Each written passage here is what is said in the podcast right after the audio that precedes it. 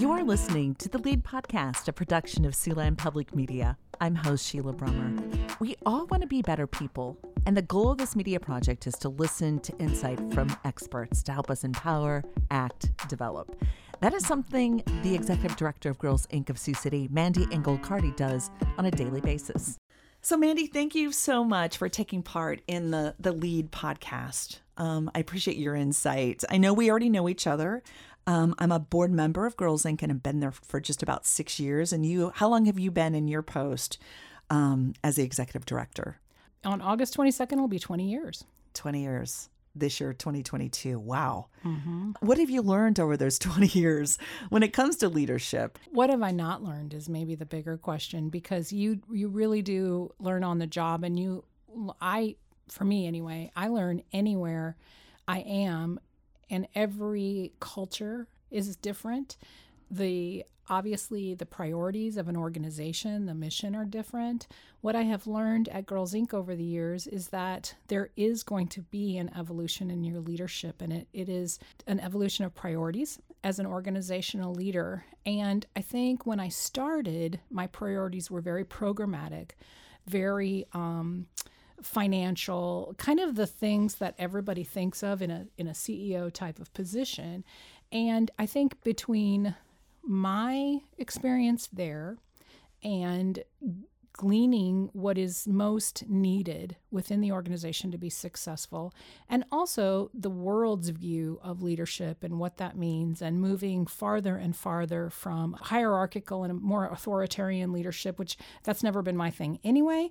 But uh, but you know there are times when you do have to, of course, pull rank, as they say, and, and get tough and make sure that that outcomes are being met. But to a much more, I think the world has evolved to a much more caring, a much more um, soul focused rather than soul crushing work experience. And we're fortunate to be able to do that. You know, there are a lot of uh, organizations out there where that's just not going to happen because of the nature of the work. You don't get to focus on the growth of others. And for me, I think that's been the biggest change. I started out focused on the growth of the organization and my own growth and then now have very much become dedicated to the growth of staff that and those who who work with me at the organization. I only see that as positive because I grow when they grow. it, it is a a critical part of the development of what we do. So all these years, I have beat myself up over the fact that we lose girls after age 14 and they tend to get busy. They tend to get jobs or they're in sports or whatever. Anecdotally, we know at Girls Inc., the biggest reason we lose girls is because they have to take care of younger siblings at home because of the cost of childcare and the lack of availability of childcare, whether that just be um, numbers or shifts that people are working, you know, that there, there just isn't childcare available 24 7 and they have to do that. Our national organization really strongly focuses on serving teens. I think that's critical. So I always felt like, oh, we're just never going to meet this. We're never going to meet this goal. Then I realized as our women who were girl members started to come back and work for us, how critical that part and that piece of their life was. And that I really needed to nurture them in the early, early stages of their career, make sure that they stay in school if they're in college, which the vast majority of them that come to work for us are, make sure that they have the supports they need. We know that those alumni who come through Girls Inc. as staff are often facing the same kinds of challenges they faced when they were girls. Many of them are in foster care. They have a parent in prison. They have an unstable home life. Whatever the situation is, they also have a lot in common as girls. They are having low self esteem or they're struggling with relationships in their lives or they're struggling with the law or whatever is happening in their lives. I am fortunate enough to be in a position to say, you know what, we're here for you, we can help you. So, those teens that I didn't feel like we were serving basically 14 to 18, we are actually serving 18 to about 25. So that's really critical, important, and has been a big part of the evolution of my work. And what do you think makes for a good leader? Empathy, probably number one. Understanding that your experience was not positive in whatever position you've been in. How can you try to, within the confines of getting the job done, which is always going to be critical, but how can you make it a more pleasant experience that people want to go to, that they want to be part of, and that they want to be part of the mission and the change that you, you bring along? So for me, empathy is number one. But along with that, that that's not just, oh, you don't feel good today. I guess it's okay if you never come in. we'll still pay you. You know, let's be realistic. That's not going to happen. I think a really good um, sort of framework for me as I think about those issues because they you know they're they are young and they're learning to have a work ethic and all of those kinds of things. This isn't when you came to Girls Inc. you know where you could come or not that day because you were tired. But I think a really good framework is the difference for us between safe spaces and brave spaces. I always say to our girls, every girl has the right to be safe at Girls Inc. The reality is, though, we can't ensure that all of the time because we're not going to hear somebody whisper something nasty to you and you're eight, you know, there's two eight year olds or whatever. We can't always make you safe 100% of the time. We can do everything we can to try to create that environment, but there, we can't really control it. But what we can do is help you be brave enough to face those situations, whether it's at Girls Inc. or wherever, at school, at home, siblings, cousins, wherever you're facing it, that's what we can do. And that's what I try to do with staff as well. You know, you are going to have challenges because you're learning. The more you practice and the more support we can give you in developing skills that will help you deliver programming and, and make sure that our mission is met, that's going to make the difference. But you have to be brave enough to do that. And how can we do that? Well, we can make sure that if you fail, and you will fail, that we are understanding and empathetic and say, let's look at how we could do this in a different way. What's interesting is you mentioned failure. One of the things this podcast, I always like to figure out how failures help contribute to future success. And as a leader, do you have something in your background that you, something maybe a story or something that you'd like to share, maybe about maybe when you were younger, something that maybe didn't go the way you thought, but it helped prepare you to become the leader you are today? Yeah, interestingly enough, I interviewed for a position when we first moved back to this area. When I, I mean, I'm originally from this area and left for 19 years. So when I got married and came back here to raise my children, I had a job interview. And in the job interview, the person said, What was the most difficult decision you've ever had to make? And I really stumbled with that one. I mean, I I just blew it. I just kind of babbled and didn't make up, you know, didn't say anything that was interesting at all. Because the most dis- difficult decision I make is something I would only probably share with my husband or, you know, my best friend. And, uh, you know, to make that differentiation 20 years ago, it, it's, it would be different than now. I could, I have lots of different examples that I could give. But back then, of course, my brain went to personal, you know what I mean? Not job, because I didn't have the kind of job experience I think that that I really could give a substantive answer. So for me, that was that in itself made me re-examine, okay, you're getting too much in your head, you know what I mean, in interviews and those kinds of things. And I I think definitely it's something that is self-esteem, it's how much confidence you have you know, it's interesting to think about people I know. I have a good friend who goes into job interviews confident as can be. And this person says, I want to know if, if they are good enough for me goes into a job interview saying, I want to know if that organization is good enough for me. I'm completely the opposite. I'm like, I'm sorry for existing, but but not anymore. But you know what I mean? In those early days when you just didn't have the skill sets and the experience and everything, you're so worried about being liked and appreciated and and as a people pleaser, somebody who's raised as a people pleaser anyway, that adds a layer of complication. So I think all of those things in in you know, came together to feel like a failure to me. And it's something that I've learned to say, you know what, it's okay to be all of those things. You just need to figure out how to manage it and how to make sure that others around you are supported enough that they don't have to feel, you know, fall into those pitfalls, so shall we say. You talked about empathy and um, anything in your background that helped you maybe be more empathetic to the young women that you serve today. Yeah, I had a really difficult background. Um, I had a, um, know I had a very violent, very chaotic, uh, alcohol laden household with three parents, all three of whom had substance issues.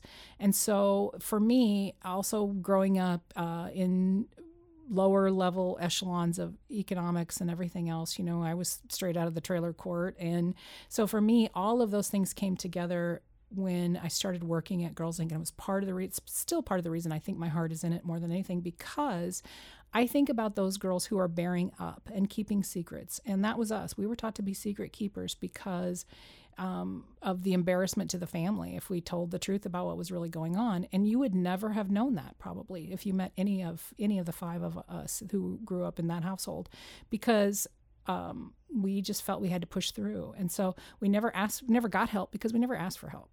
And that's the other thing that's really critical, I think, as a leader. I want my staff to know that they can ask for help. And it doesn't matter what it's about. So I had one in my in my office last week. She just bought a new used car. And the poor I mean, it is a lemon. It is it was like smoking last week. And it's like, okay, I know a guy. this I can help you with. I know somebody who can who can help you repair this.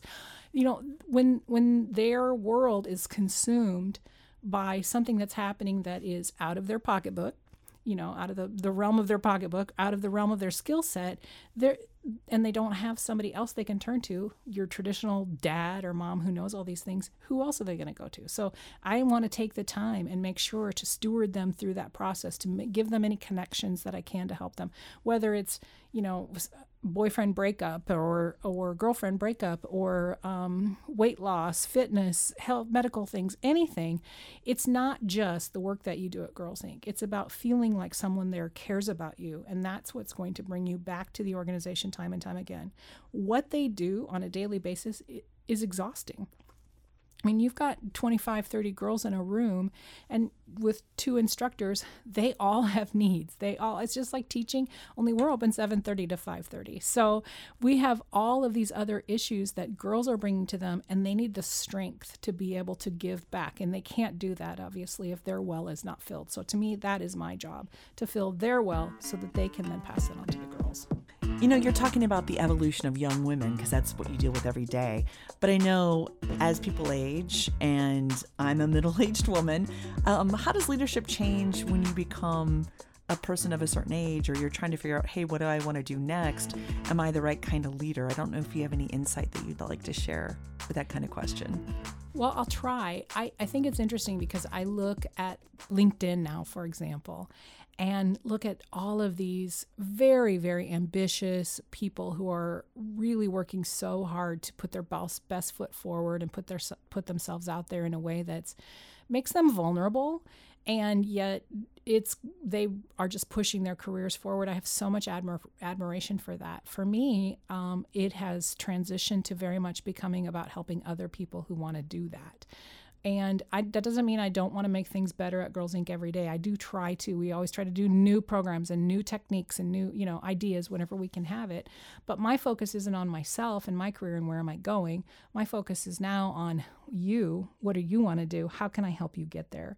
Mandy, thank you so much for taking the time to talk to us. Is there anything else that you'd like to say? Sure. I was very fortunate in the last year to have an opportunity through our national organization to have a mentor from Cummins, uh, the Cummins Machine Corporation. They went through nationals as part of a gift to nationals and also offered the time and expertise of folks who work for them. And I have to say, it was really one of the best experiences I have had. I had not had a mentor prior to that, and I was nervous about it. In fact, when they reached out, I'll be honest with you, my brain went to, Am I messing something up that I need help? You know, because of, again, those, you know, all the self esteem things that you question yourself about all the time. But this person uh, that, that what became my mentor was such a tremendously positive influence on me and i realized because because and i'm asking i'm bringing this up because you said to me is there anything about your childhood or you know any part we were taught not to ask for help that it was wrong to ask for help and that you were weak if you asked for help so it's just not something i've ever done and it really brought to to light for me the fact that I do need to ask for help. It's okay. And you will only be better, you know, as, as a worker and as a person if you ask for help and then accept it. And for me, it was the best possible thing because it was right in the middle of COVID. I was exhausted, burning the candle at both ends, worried about, you know, the the longevity of the organization and funding and everything that everybody was worried about at that time. And this person just brought took out the emotion sucked the emotion out of that because for her it's completely objective. She doesn't have that the milieu that of you know trying to function in ah the the crazy what are we going to do next and what's going to happen next? She was just like okay here's how we handle these things at our organization and because they're huge and they're very structured i got a lot of great ideas and a lot of great tips. So the the thing that I would like to do is encourage everyone. You may not think you have what it takes to be a mentor, but if you do, I mean, we just did it by Zoom. She was in Nashville, Tennessee. I never met her in person. And yet it was amazing. It was an incredibly life changing experience in the best possible way as far as leadership goes. And you said it was more structured. What tips did you learn from more of a structured standpoint? Well, so for example, they use um, something called the TKI instrument for conflict. I was talking about some conflict in the organization, and um, they use a TKI instrument, and doing that myself helped me understand what my role in conflict was. And it also helped us take that to the girls because you know you don't even you don't have to pay for the whole exam to understand the outcomes of it and to say okay here's my role in how this happens. And how can we better handle conflict between girls between staff uh, any place in the community. And for me personally, it was great because I really looked at okay, the reason, one of the reasons, for example, for me is avoidance. You know, I'm not a conflict person. I don't do well with that. And um, and so for me to say, okay, I have to just sit down again, pull the emotion out of it, and walk through the facts and be honest about it was really, really critical at a time when when emotions were high. So, um, the, in addition to that, I think that the just feeling like somebody had a completely had no skin in the game and yet could comment knowledgeably on what was happening. She started out as an industrial engineer, and yet she worked her way through the organization to become almost like their life coach slash hum, human resources person you know so she had seen that organization from beginning to end all the different facets of it. And so that brought a perspective i think as well that that i needed to hear. Sometimes just hearing what other people are doing makes you you know go oh okay i, I can do this. I've got this. If you manage that i can manage this. That's mandy engel cartie the executive director of Girls Inc. of Sioux City. She uses her experience to help young ladies in her program and to enrich staff members. Mandy shared how her leadership evolved over the years and how it's okay to ask for help. I'm Sheila Brummer. Thank you for listening to this episode of the LEAD podcast. LEAD stands for Listen, Empower, Act, Develop. This media project came to life through my work as a reporter, special projects producer for Siouxland Public Media, and graduate of Organizational Leadership Studies at Buena Vista University. The LEAD podcast was launched as a final assignment for my master's degree. I wanted to know what makes a good leader and how we can all improve our lives in and out of the office. Have a great day, and thanks for listening.